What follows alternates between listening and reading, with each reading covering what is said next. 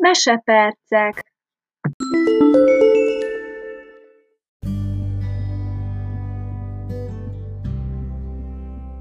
Bartóc Ilona, jön a Mikulás.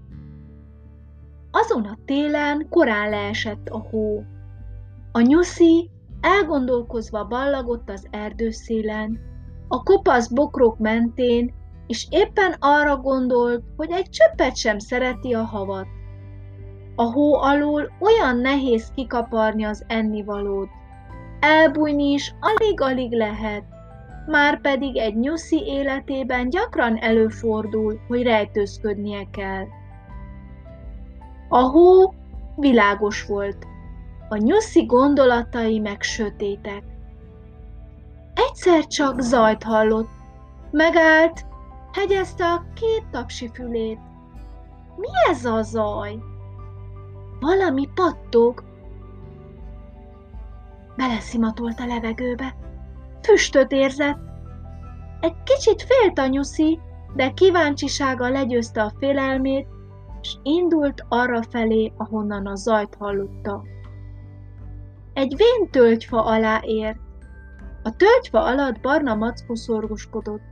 Tüzet rakott éppen, pattogtak a tűzre rakott száraz gajak, vékony kis füstcsik szállt a magasba.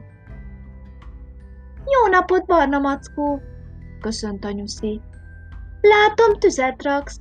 Minek az a tűz? Jó napot, nyuszi! Hogy minek a tűz? Ma este jön a Mikulás. Remélem ajándékot is hoz majd. Lehet, hogy fázni fog a lába? Gondoltam, hadd melegítse meg a tűznél. Ha már ég a tűz, főzök neki egy kis levest. Mondd csak, nem adnál a Mikulás levesbe egy-két káposzta levelkét? Szíves örömest, mondta Nyuszi. Hazaszaladok érte. Ugrott a Nyuszi, futott a káposzta levélért. Mire visszatért a tölgyfa alá, fényesen égett a tűz, és barna mackó mellett mókus ugrándozott. Én makkocskát hoztam a Mikulás levesbe, kiáltotta, mikor meglátta Nyuszit. Nagyon finom lesz ez a leves. Magam is úgy gondolom, mondta Nyuszi, és beledobta a káposztaleveleket a csuporba, melyet barna macka a tűz fölé akasztott.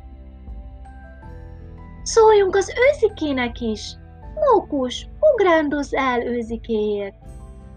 Mókus fürgén pattant, ugrott egyik ágról a másikra, és hamarosan visszatért őzikével. Illatos füvecskét hoztam a Mikulás levesbe, mondta őzike. A kis róka még nincs itt? A kis róka semmit sem tud hozni a Mikulás leveshez, morgott Nyuszi. Ne is hívjuk ide. De bizony ide hívjuk, mordult föl barna mackó. Ide hívunk mindenkit az erdőből is, a mezőről is, akár tud hozni valamit a Mikulás levesbe, akár nem. Meghívjuk kisrókát, mezei egeret, kis farkast, kis madarat.